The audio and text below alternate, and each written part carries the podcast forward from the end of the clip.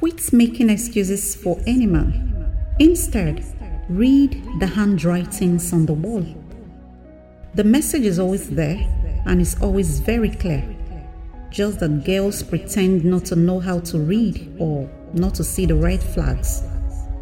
If this guy is deliberately unaccessible, please run. You are not in a relationship. Any man who wants you for keeps will let you in. He will make love possible for you and give you the license to his heart. But if this guy is just there for sexual gratification, you will know because after the game, he shuts you out.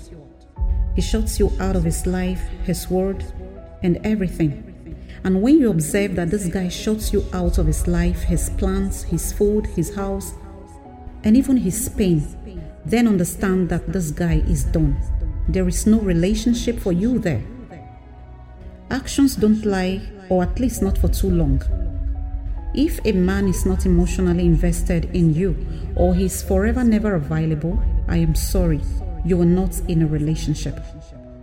Victoria Lords, everyone.